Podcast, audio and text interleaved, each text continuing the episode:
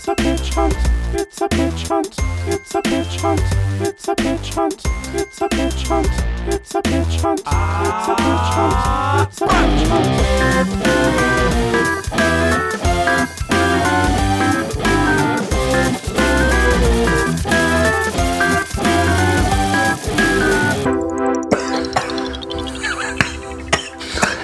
Excuse me. Oh, hello. Let me drink some water. I've. Jacob's having a coughing fit. And what about Will, you ask? Well, Gosh darn it, Will's in Hawaii. yeah. Will's in Hawaii, but fear not. We've got our good friend Ted Meyer back with us today. Hello. Thanks for having me back. Now, you may be thinking, uh, Ted is on the tens. that was an established rule in this podcast. Uh, and this is not one of the tens. 28, which is presumably what number this episode is going to be, is not divisible by 10 evenly. Uh, but guess what?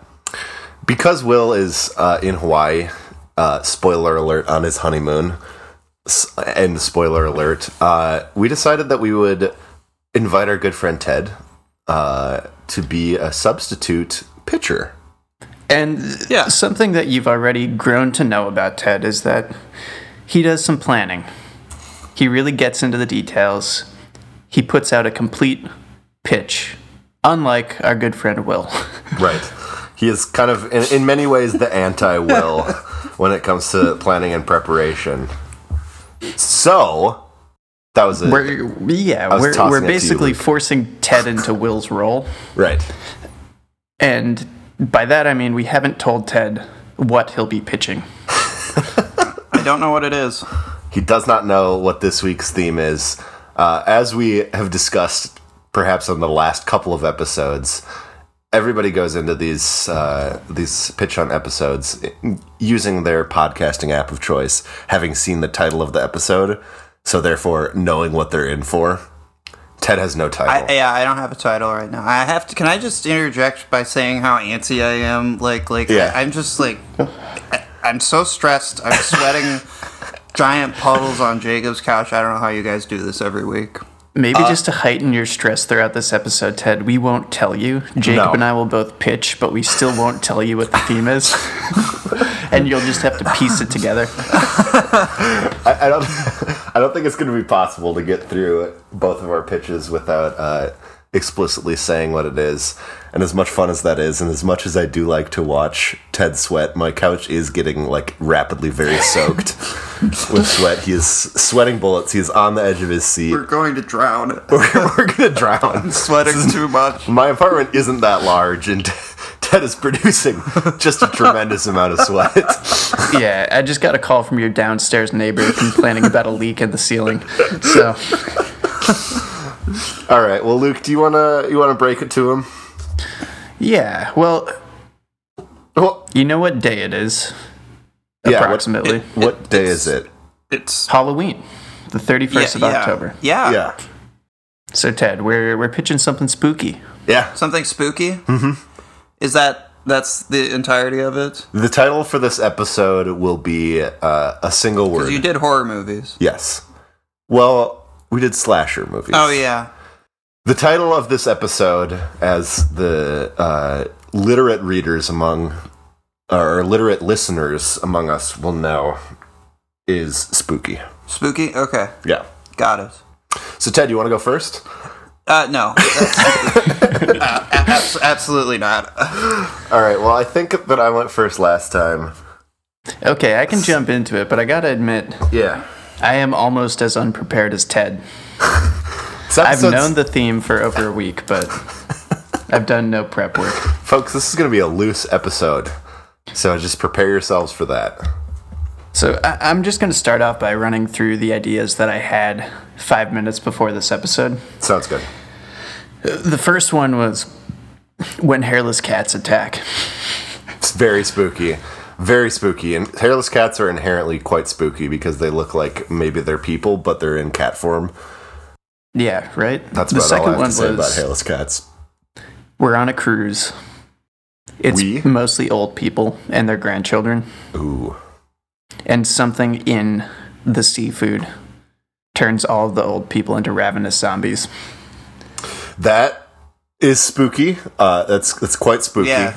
Uh, I feel like that m- may be uh, the plot to a movie already, but I can't think of one. Maybe. I mean, the the problem for me with this episode is that I don't really watch horror films That because they're too spooky. That's, that's a good point. Will and I recently watched. Well, I guess this isn't. It was just that Luke had plans, had other things to do on like a Saturday night than than uh, live text a, a horror movie. What, what, what, what was the movie? it was called. Uh, I can't remember. I think it was called a hole in the ground or something. Cut all this out. No, no, we don't cut anything. That's the secret of this podcast. Is we don't cut. We don't cut anything. okay. Um. I, So I'm not going to go with either of those ideas. Okay. Okay. It Gotcha. turns out I was kind of they thinking were this they is- were just the first things to leading. pop into my head. well, they're very they're, they're very spooky ideas, Luke. I would say they're moderately spooky ideas, and I hope that the idea that you landed on was spookier than either of those because I want to get spooked. I think it is. Okay. I don't know if it will sound spooky, but I think the more you think about it and think about watching this, it uh-huh. will feel spooky. I like it. Okay, I'm gonna turn the lights down. I've turned the lights down. It's funny you say that because the title of my film will be The Dying of the Light. Ooh! Oh, oh, oh! I like it. I'm a little bit worried that it's Yeah, this very sounds similar really to scary. yeah. Okay, What if there wasn't any light? what if there wasn't any light? Ted brings up a really good point, Luke. What if there wasn't any light? What be if bad there wasn't any light? It's a good point, Ted. And Uh-huh. it's one that we'll explore throughout my pitch. I can't wait. So, it takes place in medieval times. Okay. Yes. There's a castle. Sorry, the fair. I was thinking the restaurant. It's both of those things rolled into one. Okay, but also It's a, But it's also, not. It's okay. Okay. So it's, It's a it's a spooky medieval castle occupied by a royal family who is just barely holding on to their kingdom as it's under siege. They have the castle barricaded. They have their last remaining line of defense, a loyal group of knights defending the walls against attack. Okay, I'm in it. I'm in it. So uh, there are two things happening in this film, and it cuts between the two. One is just straight up nightly battle on the exterior of the castle. Is that nightly with a K? It's both Oh. K and N, and also just N. This is this guy knows his English language. this guy knows his English language real good. He's real good at it. He's full of puns, and they're not even puns. It's just clever wordplay. Ah, I'm loving it, Luke. Yeah. So the reason I have this going on is because I love some good sword fighting action, and who doesn't? So I when you need a break from the those who doesn't. spookiness, Sorry, you'll get a like a little bit of reprieve. And I don't know. Could you guys help me think of some cool knights, actors who would be dope knights? Well, Um, one one of there, I think there's a little bit of a challenge in casting knights or actors for knights because depending on the kind of garb that they're wearing, a lot of them may be covered up. It's like you got different kinds of knight armor, but I think the classic knight armor kind of has that whole you know headpiece helmet thing with the visor that can be uh, dramatically flipped up and down. You know what's great is when they have really long hair and it comes spilling out of the visor when they flip it up and you realize how long their hair is. Oh, that's Ted, you're could- right. all right. So let's cast. So we based could have a, a force of lady knights. All Force of Lady long hair. Knights, or just yeah, yeah, or just very hirsute men. Uh, I was the first two that I were Fabio? were on my mind. Fabio would be a great pick. Uh, I was thinking Kenny G, uh, Yeah. and Weird Al, which has been on the brain because we talked about those on podcast episodes past. Uh, the guy who this is the second time that I'm going to recommend this guy. The uh, actor who plays the character of Hurley on Lost. He's got some Yeah, long, Jorge. luxurious hair. Jorge Garcia, I believe. Yes. Yeah. Um. Yeah, he can like pick up really heavy boulders and chuck them. Yeah. Yeah. He'll. Yeah. He'll be like the chunk knight. You're right. The Tank Knight. Yeah. Uh, actually, Sawyer from Lost, Josh Holloway. that Josh guy Holloway. has a fucking nice head of hair. Yes, he Um, does. And he looks. Ooh, he would look good. He probably yeah. He some- has like a nice stubbly face. He could look like he's from, as as Luke says, medieval times. Oh, so true. So true. I haven't seen Lost, so I'm gonna take your word for it. Okay. I can't picture this man. I at forgot all. that you haven't seen Lost and that we've talked about how you haven't seen Lost Right. at length. I, yeah, th- this is a problem that I've had in, in the Um, past with both Luke and Will and Pitch Hunt is that they haven't seen Lost, which is just a real bummer. But at this point, it's a bit too much of an investment. Uh, let's put Domhnall Gleeson in a suit of armor. Let's put Donald Um, Gleason. in I this suit of guess armor. best known as the Joker um, in Pirate Batman. I was gonna say it would hardly be a TED pitch without Donald Gleeson. Although it's not a TED pitch, it is a TED episode though. Yeah, it's a Luke pitch. It's a Luke pitch. Wait, so I what mean, I, kind? I, So- I, I really like him. So what, what kinds of characters board. are these knights? Like, like is there one who's like the main, the main knight?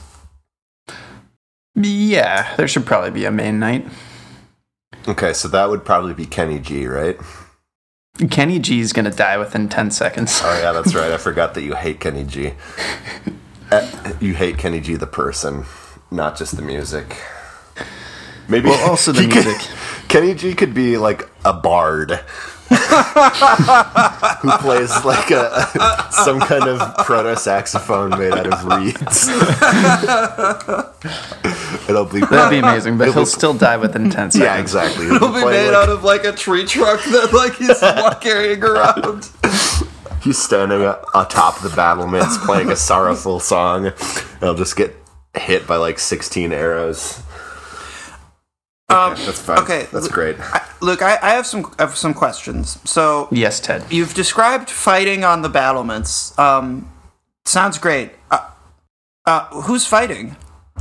I have a follow up question to that once you're done answering that question, Luke. Yeah.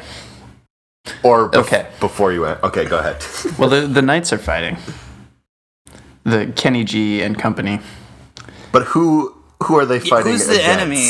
Like, are they just brawling amongst amongst each other? No, for- the, the enemy are these uh, this uprising crew that no longer likes this royal family. so rebels. So they're trying to yeah, the Rebel rebels are trying to overthrow the castle.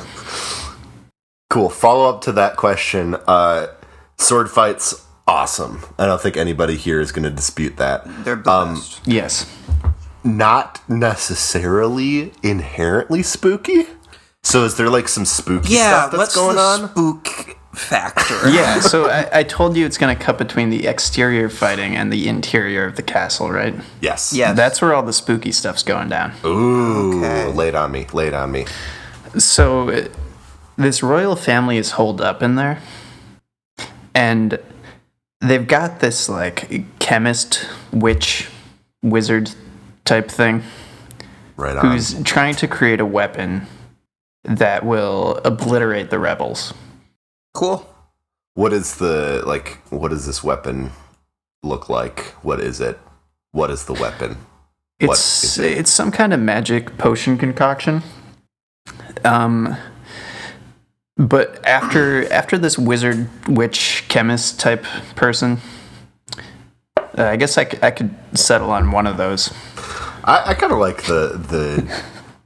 I like being able to have the creative liberty in my brain to decide which it is. I've decided that it's a witch chemist. That's kind of what I was thinking too. okay. Okay, we can go with witch chemist. I'm gonna plug my computer in real quick, and then I'll get right back. Sounds good. Okay.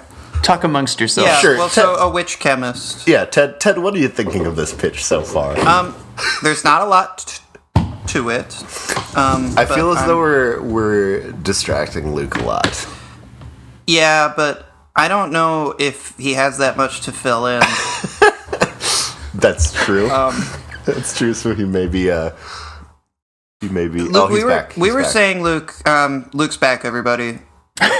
We were Hello. saying that. Don't tell him what we said, Ted. Well, I'm not going to tell him exactly.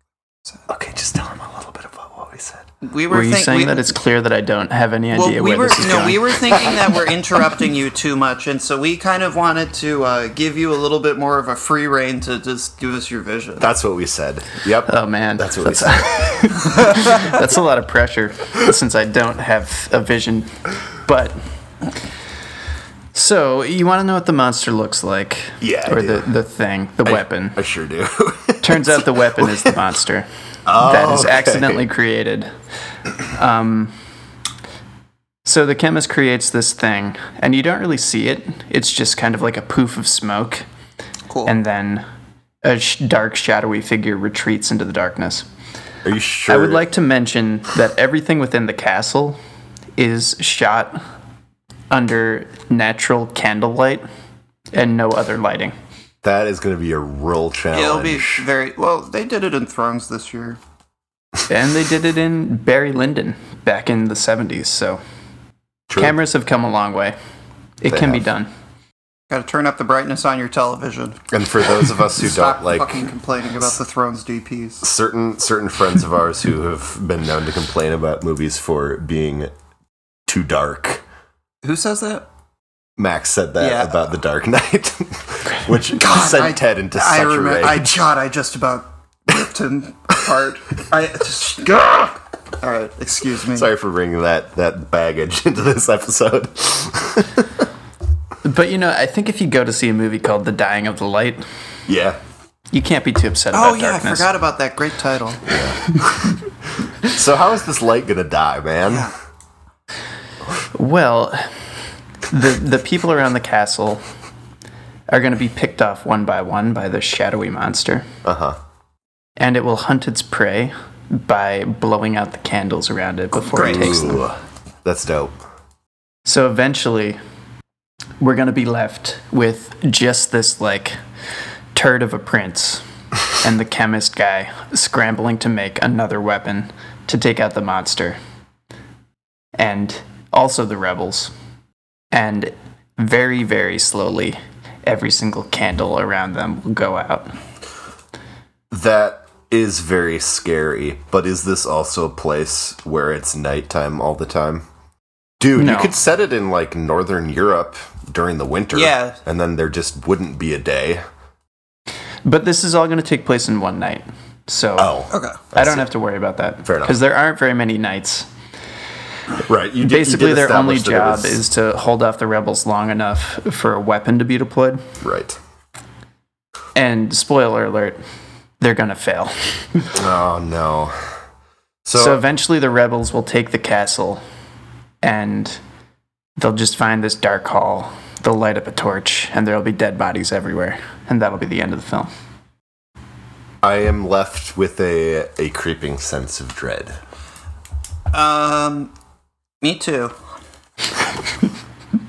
um, okay, so the main characters are the turd of a prince and the the witch chemist.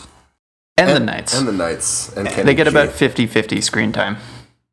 Okay.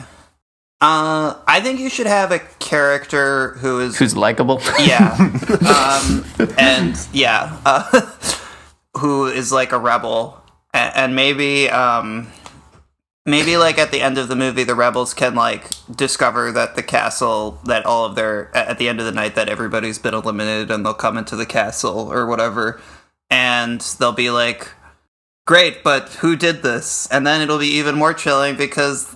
We know that the, the light monster is still there. It's still there. it Um, was still there all along. I have an Yeah, al- so. Ted, Ted, you're absolutely right. There should be a rebel character who is likable. I think part of the reason why the rebels are storming the castle will be because the royal family has captured one of the rebel leaders. So then part of the story will be the rebel leader trying to escape from the dungeons and also survive long enough to get freed. Ooh, there's. I, I was gonna. Yeah. Yeah. That would be really spooky. That's a, a very spooky area of a castle that you never really explored. The the dank dungeons. I was gonna propose. I, mean, maybe not even an alternative, but perhaps a, a supplementary likable character, which could be uh, the understudy to the bard. uh, who who had a who was like loved the bard very much, uh, but had to take over the solemn duty of of playing the saxophone uh, once Kenny G was murdered by all the arrows. Um, and I'm trying to think of who would be a good a good person to play that, and I have not come up with one. My You know first that thought guy was Fabio, but Fabio in, should uh, definitely be a knight. Workaholics. Blake Anderson, yes, that should absolutely be, be who it is. hundred percent, that's who it should should be. That guy's got great hair. He's got great hair and also the potential for a little bit of comic relief, which is, I think, sometimes a good thing in a spooky movie. I think another area for comic relief will be uh, even well after Kenny G has died, his body will still get peppered by arrows. like every third scene, he'll get crushed by something, like further decapitated. Man, I, I really hope that there that Kenny G isn't a listener. Um, if so, yeah, you know what? I'm not even gonna try to defend him. I can't do it. the damage he's done to to the saxophone as an instrument is. Uh, we're not going to talk more about this though. All right. Well, that Luke. Uh, it turned into quite a spooky pitch along the way. I think the addition of the dungeons is is big. Yeah, and a character who you want to root for. Right. Because who cares if you want them all dead anyway? It can I mean, work, yeah. but I think it it would be more it would be more fun for the the audience if they had a couple of couple of people that they kind of like. So, Ted, you've been taking some notes, mm-hmm. Yeah. which is another, I think, unique thing about you because despite the level of professionalism that the three of us normally have, we don't take notes. Can I tell you a secret, Luke? You probably couldn't tell. The the one note that I've taken over the course of the entirety of Pitch Hunt was writing down the name Mustache McCombs. Yeah. Did you know that that was the name of my fish in college? I didn't know that. It's a little backstory for you. Wow, that's awesome. Yeah, you suggest. We we had him for like many months. wow. And the only reason we bought him was because we found a steal of a deal on a fish bowl at Goodwill, and then we were like, "Well, I guess we got to get a fish. Better get a this fish bowl is too cheap to pass up." what kind of a fish was he? he was a betta, Ah, and uh, I got. I have a he lot of. survived for many months, and then my roommate Dom gifted the fish to his stepsister, What a dick! And it died within a day, Aw, Sucks. that's horrible. and she was heartbroken. So I'm heartbroken having heard that story. Also, that brings up a lot of baggage because uh, this story is maybe not, maybe a little too long. And but no, it's it's it's a spooky episode. So I'm just going to very briefly say that I had a betta in college as well, but it uh, it committed suicide um, when I was changing its water, um, and it was very very upsetting it just jumped onto the floor. it jumped it jumped out of the cup that I had put it in in the sink and then up to the like the little overflow thing, you know, in sinks so that your sink doesn't Oh, fill with no. water. It like it it jumped out of the wa- out of the cup and I tried to grab it but it was very slippery and the sink was also very slippery and it kept like flopping up the side of the sink as I tried to pick it up. And Oh, then no. it slipped down Wait, into the it jumped into that little hole. Yeah.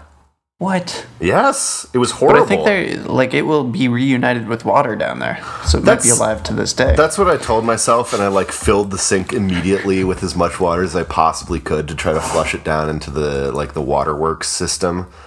So it's. I sure hope that that betta is is still out there somewhere, but it is. It has been about eight years since that- Someday a seven giant betta will eat you. One d- one day You'll be when I'm- out out in the Cannon River. right, peacefully floating down the Cannon River on a on an inner tube, minding my own business, and a giant betta will come up. And you know what? I will feel like I, I deserved it a little bit, though. I, I really, I didn't. I don't think I, I was all that ne- all that negligent. Okay, Ted has now filled just- an entire envelope with notes. Okay, Ted. Ted, keep in mind you're supposed to play the role of Will, who has not prepared. Yeah. Okay, well, I'll stop making notes. Um, Okay. Do you want to pitch? uh, sure. Yeah, Okay. let's catch me up as unprepared. Right. right. I'm, I'm worried that you're going to prepare more the Yeah. longer we let you sit here. Okay. Um. So. Oh wait, but first uh, we have to ship Luke's pitch. Oh yeah. What did we? We might No. have. Uh, yeah, let's put it in a catapult and launch it Launch to over the to. Producerville. I'd prefer a trebuchet, but you know, potato potato. Listen.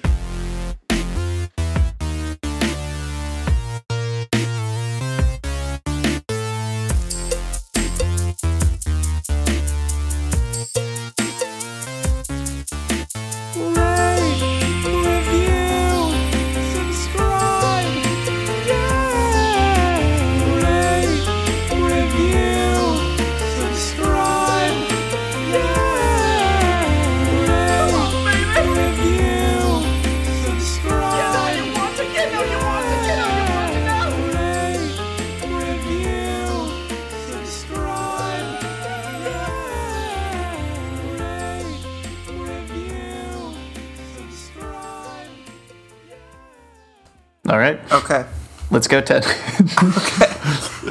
All right, guys. Um. okay. you didn't steal my hairless cat idea, did you? no, no, I, I didn't. Um, okay, so this movie um, takes place in France. Ooh, Um, it's maybe the first pitch hunt pitch that's ever been set in the land of France. What part of France, Ted?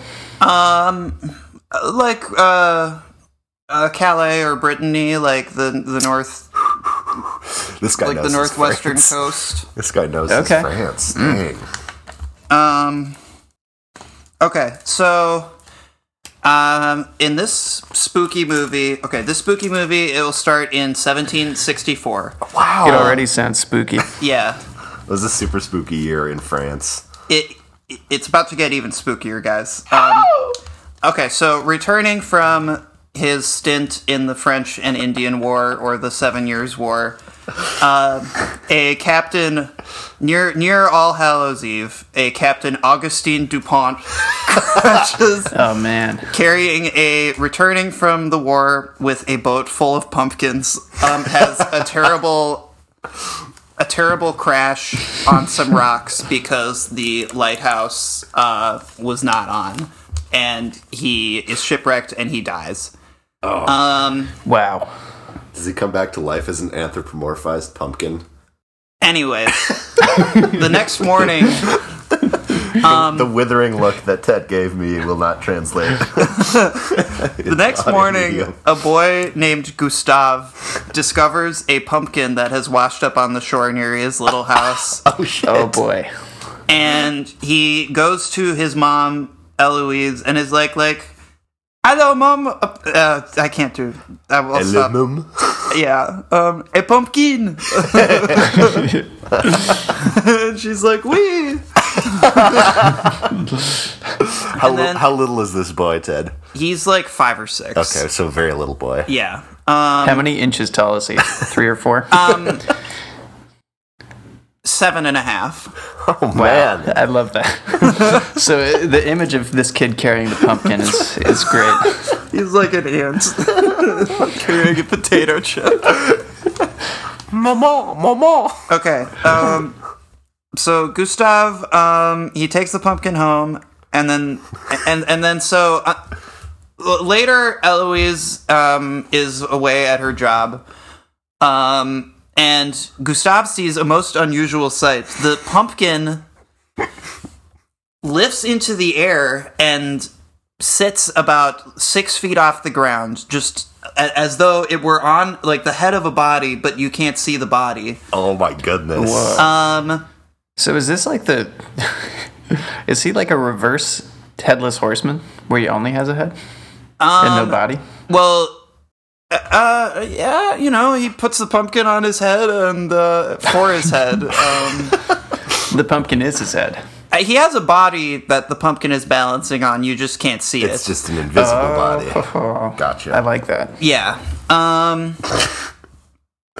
And so Gustav is like, "What's the pumpkin doing?" And the pumpkin starts sort of bobbing away, and Gustav follows the pumpkin into like a cave on the shore, um, where it turns into um, the pumpkin monster, which is what Captain Augustin Dupont has become after his pumpkin shipwreck. oh my goodness. Ted, who who plays Augustine Dupont? Um, Is it? perhaps the Could I recommend the guy from The Professional? oh Jean Reno. Yeah. Yeah, let's have it be him. I was w- gonna say it's a real shame that Gerard Depardieu. That's what I was gonna say. Who's Gerard Depardieu? oh, who are any other French man actors that I know? Oh, um, well, Jean there's- Jean Dujardin. Yeah, Jean Dujardin. But he's star too of our handsome. Favorite, our favorite spy Yeah. franchise ever. the OSS. Yeah, yeah. Okay. Anyways, so Jean Dujardin can be another character in this because, man, I would love to see him in more movies. yeah. Okay. So in the present day, we have a new little French boy, and this one's name is Francois. Da, Um, Ooh. da. and Francois is having a little French Halloween, um, and um, there is an old man in the town named Gaspard who they don't let people see because he's crazy. He's like Boo from uh, Boo Radley from Radley. To Kill a, a Mockingbird. Sure. Um, and so he he sort of gets I don't know separated from his little friends, and then he sees uh, this same sight of the pumpkin head beginning to float and walk away. Um, Very spooky. yes, um, and now this is like this is a carved pumpkin, so it's all lit up and it's got kind of a sinister face carved into it. Oh you know? my, it's a Jackie O. it's a Jackie O. Um, so he starts Does the face look like future First Lady? Jackie Jackie O. O. Um, Although at this point, see, past the, future. the, the the magic of the of the of the pumpkin head man premise is that he could put on all these different kinds of pumpkins over the course of the movie. oh, And he could so ah. we could have a Jackie O pumpkin. What about like a Jackie O, squash? Jackie O. Yeah. It could, uh, well, be no, any- it can't be a squash. It has to be a pumpkin. So- I so- thought you were saying the shape of a squash. It could be a pumpkin the shape of a squash, but not a squash. Got it. So we're Yeah. not we're not opening the whole world of gourds. no, no, no. It's just just pumpkins. Maybe we can do spin-offs where it's various types of gourds. Uh, so and and then he he begins following the pumpkin because like well it's an interesting sight and then and then Gaspard stops him. Um, Gaspard knows about um, the ghost of Captain Dupont. Um, and so and then and and then the boy's like like oh okay. Like thanks for saving me. I won't follow it again. And Gaspard is like you don't understand. Once like the pumpkin man has marked you like like he he's he's going to keep hunting you. Um, and so I have only a couple ideas of where this goes from here. But so I don't know. He tells what one idea that I had is that he starts to see uh, the pumpkin head everywhere. And so I was thinking there could be a montage if he's at uh, an art museum and he sees like the pumpkin head floating in like famous paintings, like in like like Yeah. In the like Louvre? it- yeah yeah like so he'll see i don't know if all of these paintings are in the louvre but like i had i thought you could see it in munch's like the scream oh yeah, sure. um, which would explain the scream um, he could see it like yeah in like the mona lisa um, and like all of these like italian renaissance jesus paintings and like the monet of like all the people sitting by the river Yeah. like, like, the pumpkin is just there the Pumpkin is one. Um, oh, that would This be is a great spooky. idea, Ted. he could see it in like just to make it even more bonkers stuff that predates Captain Dupont's crash, like like like Assyrian runes and Oh like Egyptian goodness. hieroglyphs and stuff like that. Oh my goodness. Um, I think that would be So funny. d- yeah, well, I was gonna ask. Well, the intent of that montage to be is it supposed to be funny, or is Um, it? Will it still be spooky? Uh, it, it's going to be both spooky and fun. I mean, um, I, I think the montage would play it straight. And I think that's the I- right way to do that It- because it- that that has the potential to be very spooky. Yeah, it, It does, does, yeah. risk like the number twenty three territory, but that's okay. The risk that I think you're willing to take. Yeah. Um. Okay. And then uh, the only other ideas that I have is that um, the reason that uh, uh, Captain Dupont targeted the old boy uh, Francois in the first place. No, Francois is the new boy. The old boy is Gustave. Is Yeah, I, I gotta admit, Ted, I've lost track of the names too. We don't know. We don't But I love all of our them. characters for that. Very Well, I just reason. the, mo- the only reason I made it French is so that I could like say French names, like like. That's the only reason that I said. and I also Gerard want I, Depardieu, I, because I also want saying like a lot. like little like American actors being like like like Jacob Tremblay and be like one of the French boys. Yeah. just to test That'll his be great. chops. yeah. Um, but so um, if the old 1750 boy, Gus 64 boy Gustave, and his mother Eloise. So Eloise is the um is the mistress of the lighthouse keeper. And she was having a shag with the lighthouse keeper, causing the lighthouse to go out, which caused Oh, Captain shit. Dupont to crash in the first place. Oh my god! So she Oh, was shit. the she was the bad guy all along. Well, he blames her, and so he took it out on Gustave back in the day, and now, um, and so the key to whatever I don't know defeating Captain Dupont will involve some sort of apology. Um, it'll turn out that Francois is descended also from Eloise, sure. and that the Pumpkin Man only targets descendants of this um, uh, Eloise. Okay. um, because he I like blames that. her. So what would the redemption look like? Do you think? Uh, I don't know. Any ideas, guys? Um. Yeah. Eloise could bake him a pumpkin pie. Well, Eloise has is been- long dead. Yeah, she's been dead for 250 plus years. I'm not sure that you've been keeping up with the timeline of all this. I mean, we well, could add a time. based on several of your comments. We could add a time travel machine. Um, it- with and- and maybe Francois could go back. And, Maybe Francois, uh, like climbs into a, a giant, a great pumpkin, and is transported back to 1764 because it turns out that when when this captain uh, like merged with the the pumpkin, it, it did something very mystical to all of the pumpkins around this area in France. And so now they're all linked, so he can travel to any pumpkin through Oh. time. Hell yeah! That would be cool. that was not the reaction I was expecting. I'm but into okay. that. Okay. it's like a pumpkin Floo network. Um, I guess what what would he want? Would he want to get back on the sea? Um, Could the characters make that Oh. happen for him? that yeah, maybe like yeah. I, I don't know. I, I, I okay. I, I wanted to end in. I, I love the time travel idea, and the pumpkin warp idea. I do, Pumpkin I do want it to somehow end in present day, and maybe like yeah, maybe they can like return him to sea.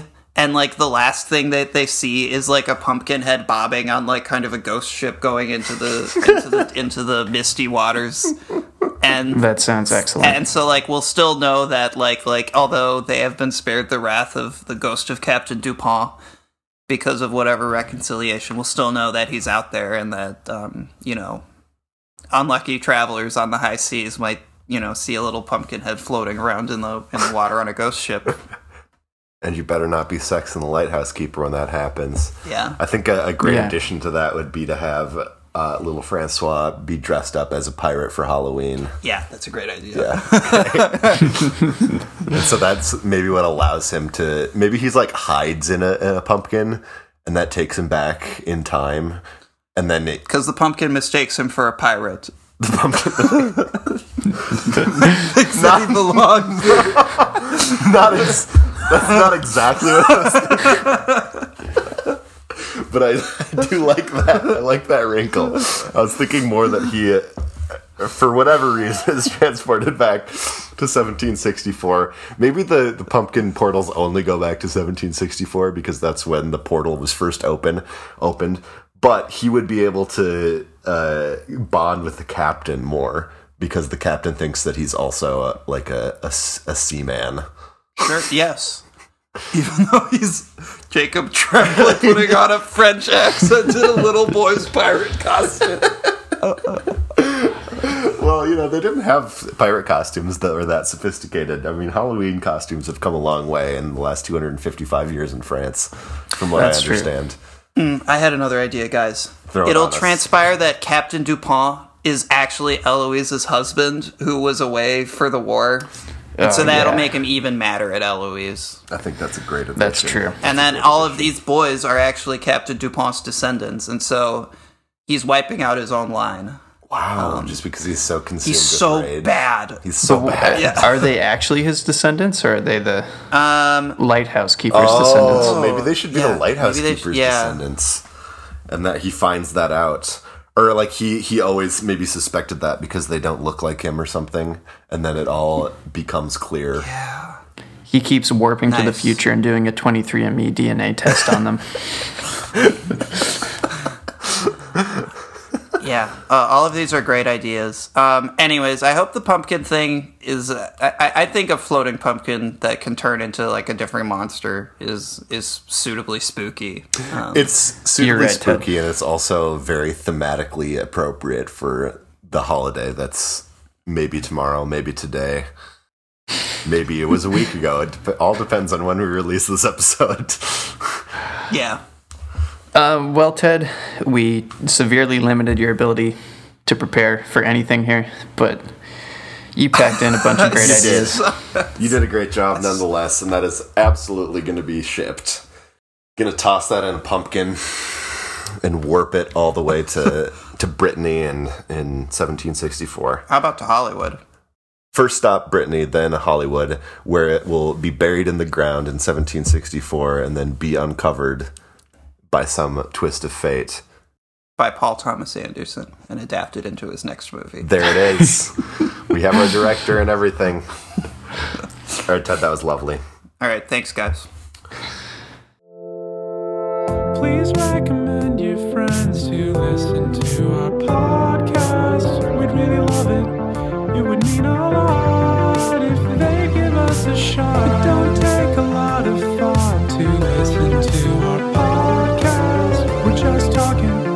and sometimes there's songs. Okay. so, my movie is also going to be called The Dying of the Light. Hey, man. That was the only good part of my pitch. okay, it won't be called The Dying of the Light. It would be called uh uh uh The Light is Gone. No, that's stupid. Bye bye, light. bye bye bye bye bright. what about Doctor Dark in honor of the new movie Doctor Sleep? that wouldn't actually fit very well with with the pitch that I'm going to pitch.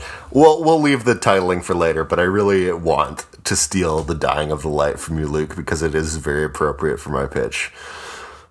Uh, all right, so you've had two pitches that spent a fair amount of their time in the past. Now it's time to to go back to the future. Back to the Future? Yes, this movie is going to be set approximately 100 years in the future. Um, and I'm just going to say up front that there are going to be some Ad Astra parallels. Um, just because I'm with Ted right now, and both of us. Correctly Yes. believe that movie to be a masterpiece. Yes. A Luke, an opinion that Luke does not share. Does not share.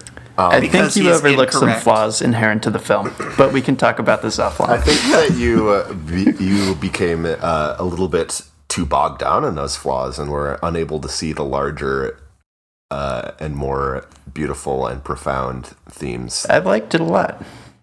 I just didn't think it was perfect. Well, no film is perfect except for the film that I'm about to pitch. So, we are approximately 100 years in the future. Um, humanity has colonized the moon. There's a civilization on the moon of about uh, 100,000 or so people. it's largely scientists, largely engineers. It's still kind of in the early stages. Um, so the the first, and I think this is probably true of what would happen if we did colonize the moon, is that the first s- section of people that would go up there would be scientists, engineers, uh, people who would try to see what exactly we could do on the moon that would be different than what we can do on Earth, both in like scientific experiments, but also in terms of like mining. There are lots of interesting minerals up there that I'm Yeah. sure that we would want to we would want to exploit immediately. Um, and also because we're hundred years in the future, you know, the Earth is in the midst of of some crises. Um, Well, yeah, but the moon's pretty close. Yes. Yes. Like, wouldn't we want to go further away? Eventually, I mean, it's not like the, the Earth is about to explode or anything. It's not it's not like a, an imminent danger situation. It's just that you know, like there are problems in the future. Uh, Things are, things are getting a little dystopian up in here. Um, you know, the the climate has warmed approximately you know five degrees Celsius, which Too is many people. Huh. Too many people. There- Also, yes, too many people. Our population is rising out of control. These are real problems that are happening right now in our face. But also, a hundred years from now, they're even worse. Um, so th- much of the story is going to center around this family. Um, there is the the the the patriarch of this family, shall we say, is on the on the moon. He's a, a researcher, and he has been on the moon for approximately a year and uh, is in the midst of, a th- let's say, a three-year mission. Um, and his job is to to analyze the composition of the moon and find out exactly what resources we can just up and stole away from the moon and take back to Earth, or you know, use for interstellar travel. You know, all sorts of different applications. Sci- The the uh, the science is going to be pretty futuristic. The goals are going to be lofty. You know how it is. Um, so what's happening is this this uh, the lead scientist played by Jean Dujardin is is on on his moon base and uh, his back home his son is preparing to go visit him and uh, travel from the earth to the moon is is not like all that problematic these days you know they're they're doing it they're doing it pretty regularly but it's still you know his mother Mar- Marion Cotillard is no not I'm not gonna I'm not gonna steal the French Would love to watch angle. them fuck. Thanks, thanks for that Ted they're on they're They're two really hot people. They are really two two really hot people, but they are on two different celestial bodies at the current moment. Also, whenever she speaks, it sounds like she's telling some kind of sexy secret, even when it's not. That's that's the French language for you. It's real sensual. Um, I, I don't know that I'm going to cast the mother, but in in any case, the son is getting ready for this. He's like 18 years old or so. He's going off to college in the in the fall, but he's spending his last summer vacation, not last summer vacation, but last high school summer vacation, visiting Papa on the moon. on the moon. Yeah. Um, but mom is is real worried about this, so she's like, "Oh, you know, you have to be sure to call. You know, be sure to check in. Uh, this flight isn't as long as it used to be, but it still takes like I don't know, like twenty four hours to get up there. She's just like, I want you to check in every every couple of hours just to make sure everything's going all right. Uh, we find out that there had been uh, a, a shuttle that had had some malfunctions recently and not like fatal malfunctions but it was like a big scare and it was a big news story um So you don't need to put your cell phone on space shuttle mode. you do actually they that's a change that they just made because they figured out that it was cell phone interference that Oh. would cause some of the problems it was like one of those rare things like everybody thinks that it's it's it's a it's a it's a bunch of bull honky that you have to put your your uh, phone on airplane mode because they're like what can one phone do to bring down an airplane but in reality this future phone had interfered with the the radio and computer communications i say as ted walks away Okay. um, so the son boards this this flight. Mom is waiting at the gate. Uh, waves out the window of the the uh, the spaceport at her son, and uh, we go back home. She's now there with her her two other children, and she's real worried. we see Dad on the moon. Dad on the moon has gotten a, a space text from his space son uh, saying that the flight is taken off. He's tracking the, the flight on his, his flight tracker. Um, and for a while, everything seems to be all right. Uh, the first check in happens with Ma. Uh, son is like, yeah, this is pretty cool. Like, this is the first time he's been to space. He's like, yo, it's pretty dope in space. Like, we can see the Earth from here. That's pretty crazy. And Yeah. mom's like, all right, we'll just be safe. and the second check in happens. Everything's normal. Time comes for the third check in, and there's no check in. What happened? God. So at the spaceport, they have a space telescope that looks up at the spaceship to see if the spaceship has made it to space successfully, to the moon specifically. Um, so at first, their mom's not too worried. She's like, "Oh, he's probably just, you know, he's probably macking on some space cutie, or, you know, Ooh. he's taking a nap, or Is he? some such." Well, here's the thing: we had been cutting, you know, pretty pretty equally between life on Earth, uh, Jean on the moon, and this space shuttle that's taking them to space. But at this point, the uh, the cuts to the space shipper, they're, they're just not coming. Well, that's the mystery. That's isn't, the isn't mystery. It? Okay. An hour passes, and mom still hasn't heard anything, and now she's she's pretty worried. A second. So you said that they looked at the space, looked at the ship through the space telescope. that was a bit premature. They didn't actually do that because they this is some this kind of thing like they they there's a flight to the moon every day. So like they they don't necessarily need to do that unless they think that something's wrong, and they don't think that anything's wrong at first. But then another hour passes, and mother still hasn't heard from her son. We cut back to the moon. Jean is looking at uh, a looking at the the the space flights app, and uh, notices. No, never mind. Notices that nothing's changed. um, but mom is now very worried. So she calls the space port and she's like, What is the sitch on this uh, the space shuttle that's going up to the moon today? Like, my son's on it and I haven't heard from him. And they're like, Ma'am, what you talking about? Like, we do this every day. It's no big deal. And she's like, well, here's the thing. Could you look in your space telescope and uh, what is it there for? yeah, take take a look? And they're like, ugh, fine, I guess. Uh, we'll look in the space telescope. And they look in the space telescope. And wouldn't you know it? They can't find the space shuttle anywhere. Wow. oh no! They don't see so it. Scary. They don't see it. It's gone. They look all over the place. It's gone. It's nowhere. Smash cut to the southern hemisphere somewhere. Mhm. There has been an unexpected eclipse Cool. that happened. Yeah, I mean, that's not the kind of thing that happens, really. No, Like- expected. There, science knows to to expect these things, but uh, So the the light has died out.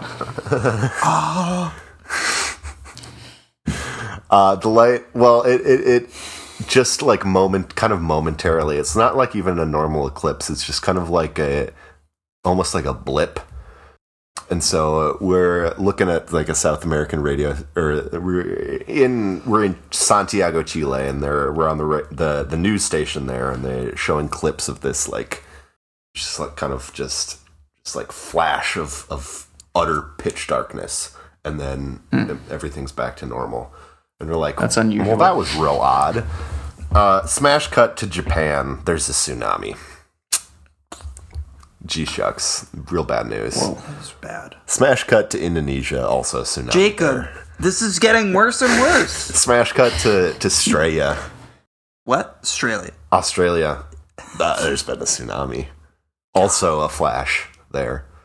So this is like an issue This is because like all of this stuff happened at this like it, it all stemmed from the same incident in the same moment, right? Yeah. but uh, people are having a real hard time figuring out what's going on.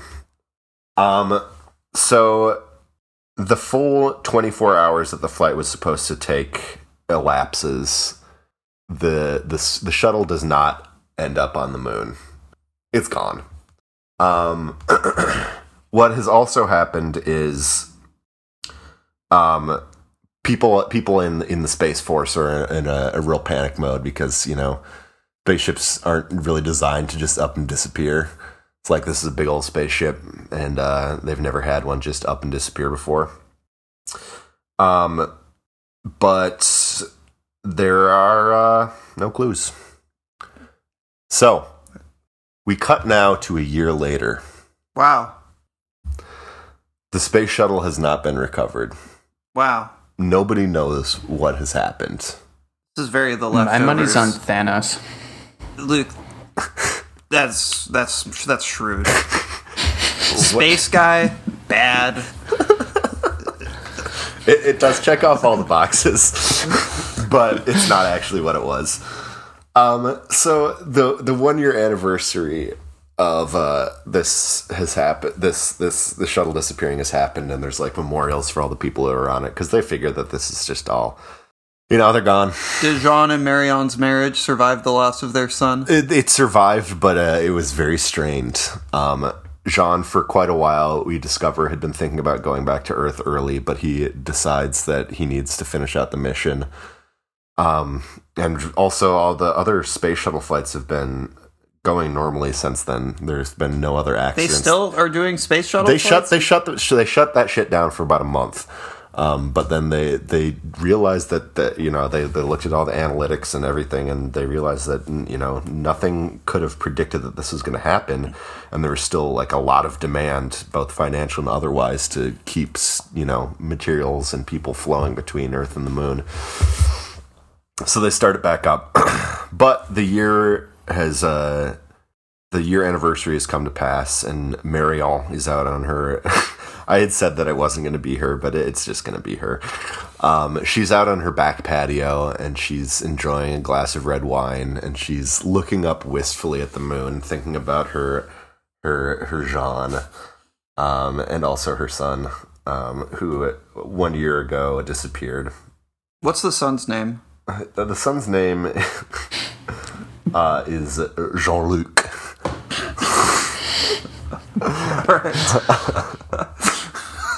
um, but uh, hold on to your laughs because things are got, about to get spooky again. As in, don't hold on to your. Never mind.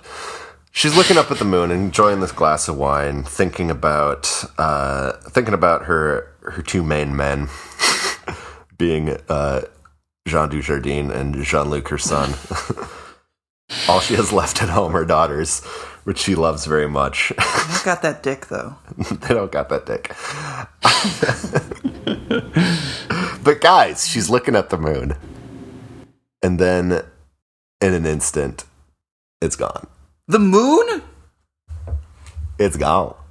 Jacob, It what has- it has is going on? It has blinked out of existence. No, that will cause more tsunamis.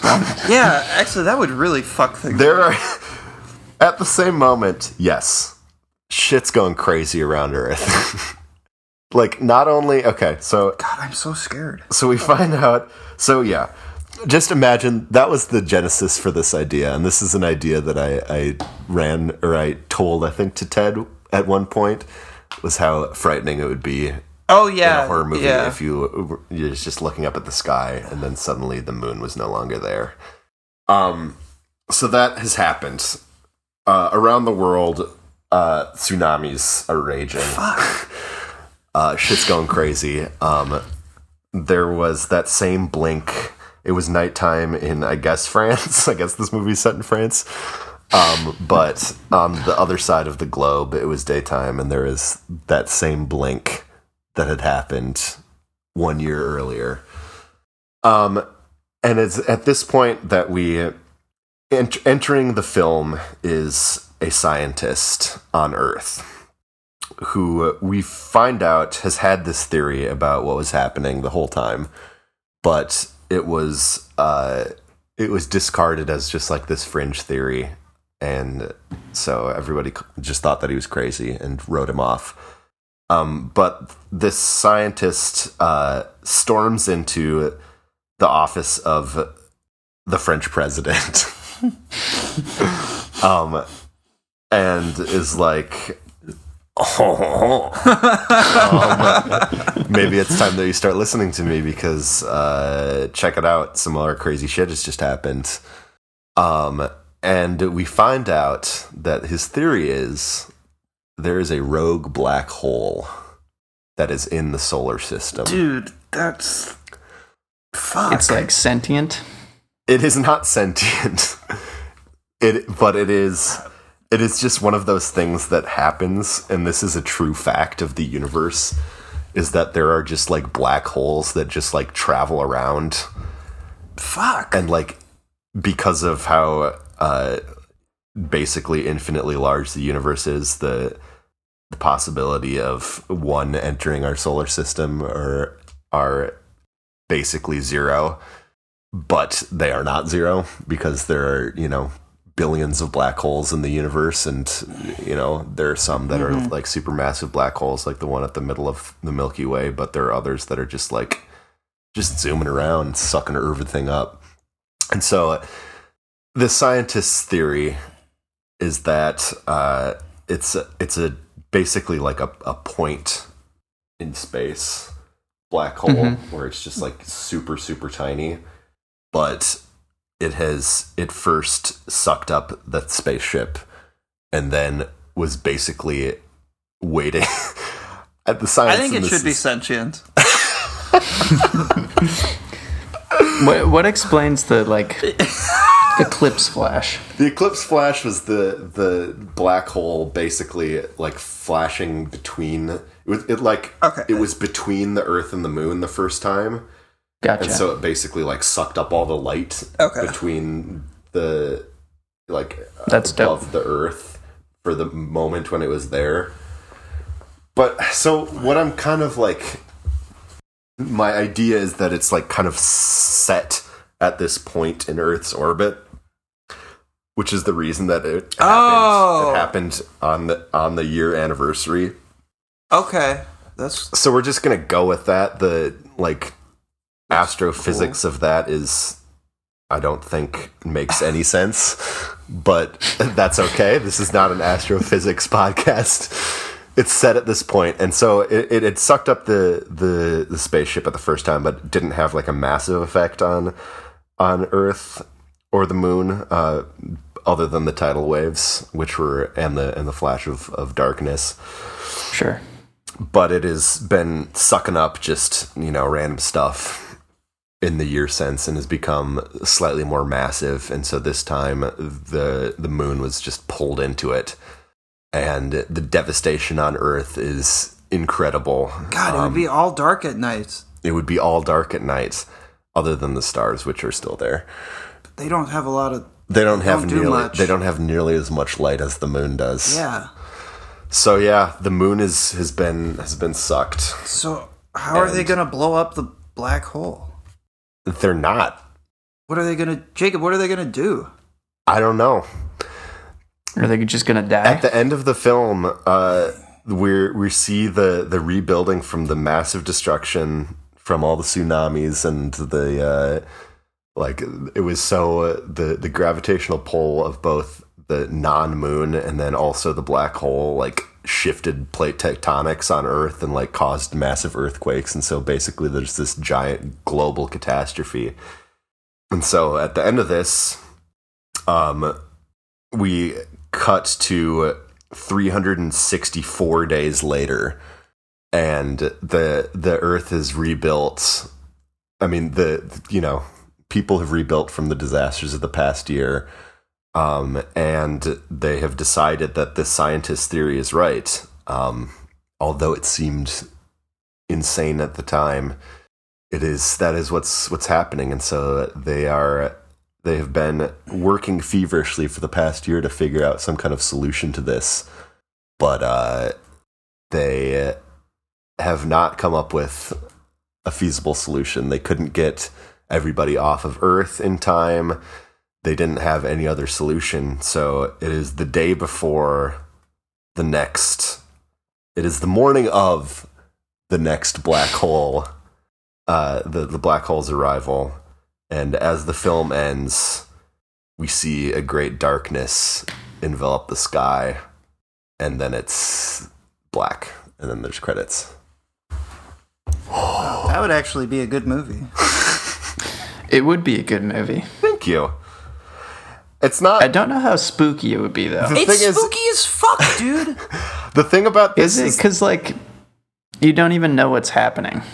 What's spooky about it? it's. I, I- I think that the spook, the spooky factor in this movie is uh, more of the existential variety. Existential spooks. Yeah. Which are not as maybe not as like terrifying in the moment like jump scare type. Although I think that there are I think that the moon blinking out of existence is like both a jump scare and also an, like an existential scare.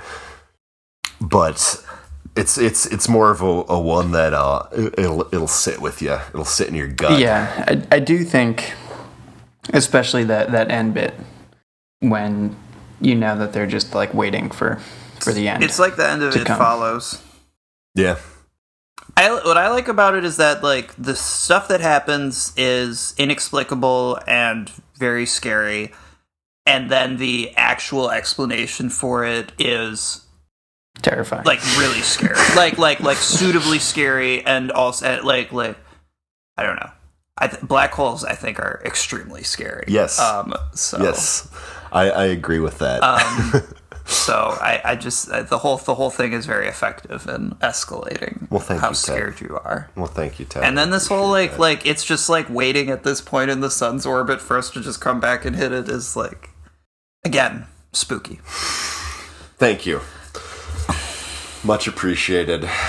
It's made me feel a little bit sad Yeah, having pitched that, which is not an emotion that I've had after a pitch in Pitch Hunt before. But this was a very special episode and a very spooky episode. yeah. Thank you for listening. Are we going to ship it? Ship that Okay. off. Yeah, of course. Thank goodness. It's one of the best pitches we've had. Thank you. Wow. All right. Well, yeah. Thank you for listening, Ted. Thank you so much Thanks for Yeah, having me thank you. Ted. for Um, filling Will's shoes. Hope to see you guys again on um the next ten. Yeah. It's only a Which couple episodes down the road. So tune in and yeah, Ted will two be episodes. back for his usual Ted on the 10. Um, we still have to decide what what that's going to be. Yeah. Uh, but I'll tell you, we have decided what we're going to do next week. Luke, I already forget. Ted. Um, you guys are doing um fantasy next week. fantasy, a nice palate cleanser after this this episode that ended in kind of a, an existential downer. We have like some like happy dwarves or whatever in the next one. Ted, I promise that I will have happy dwarves in my movie next week, All right, great. so you can look forward to that. Uh, you can find us on social at pitch underscore hunt. Email us at info at pitchhunt.org. Luke at pitchhunt.org, Jacob at pitchhunt.org, or Will at pitchhunt.org. And we- and where can we find you, Ted? Um, you can follow me on Twitter at DJ underscore ballgame. You can visit my uh, website, grumpymovieboy.wordpress.com. That is a real website, yeah, for folks. you should do that because Ted's film reviews are very good. yes, they are. Very insightful. And he mostly reviews pretty dope films. He does, and I will say that I don't always agree with his his assessments, but you know what? That's good sometimes. Uh, discussion is the uh, nectar of the gods. Sure. Disagree. yeah, Sure. Disagreement is the fruit Yeah. of the loom. Uh, All of those things are true. And you know what else is true, listeners out there? We love you. That is true. But Good night. Also, don't forget Good day. to Good morning. to to stay pitchy. Stay pitchy. Bye bye.